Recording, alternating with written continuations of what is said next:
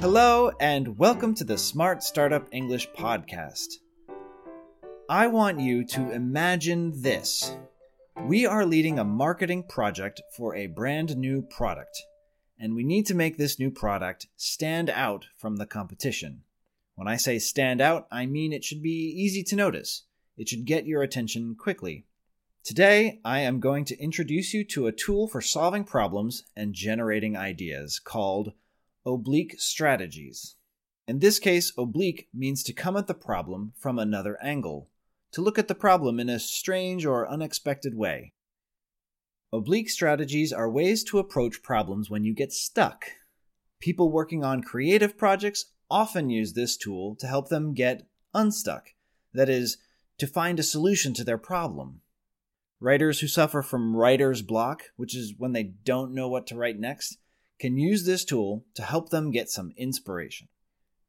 You can use this strategy for a lot of problems you might face, in business, personal life, or anything really. It's something you can use while brainstorming during a project, or just when you encounter a problem. The goal is to generate, that is, create, a lot of ideas so that at least one of them will help you move forward. It will help you get unstuck. So let me give you some examples of an oblique strategy. Typically, they are just a phrase or idea that on its own might not make much sense. It could be something like, do it backwards, or elephants can fly, or remember those quiet mornings. Do you get the idea?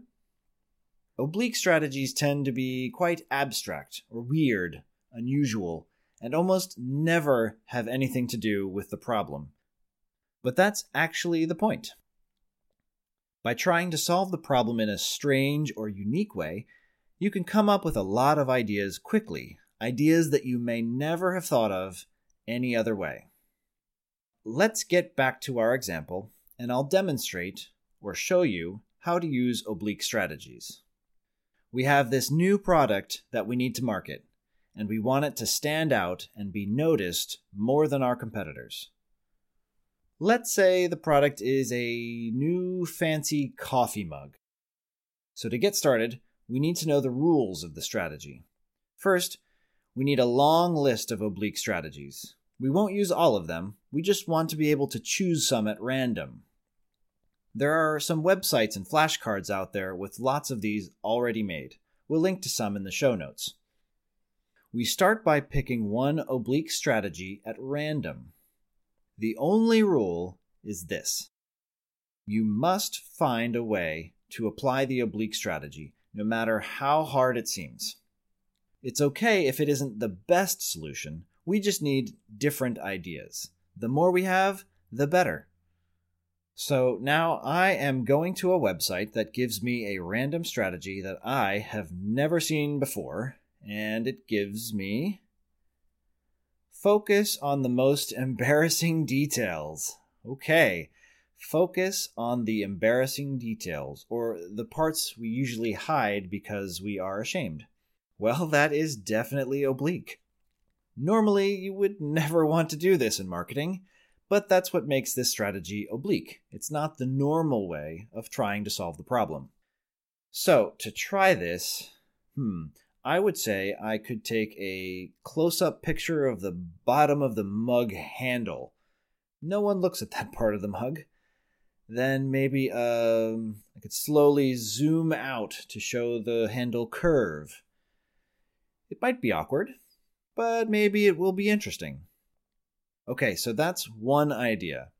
Now, to make the most of this tool, we would do that maybe ten more times.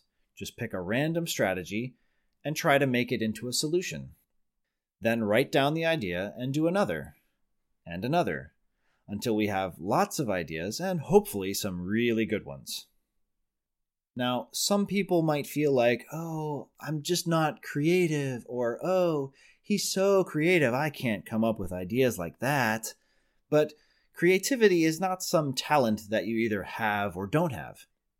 Creativity is a skill that anyone can learn. The more you practice, the better you get. Just like learning a language. Oblique Strategies is a really great tool for learning to be creative. By repeating the exercise, you will find it gets easier to come up with ideas, and the ideas get better and more interesting.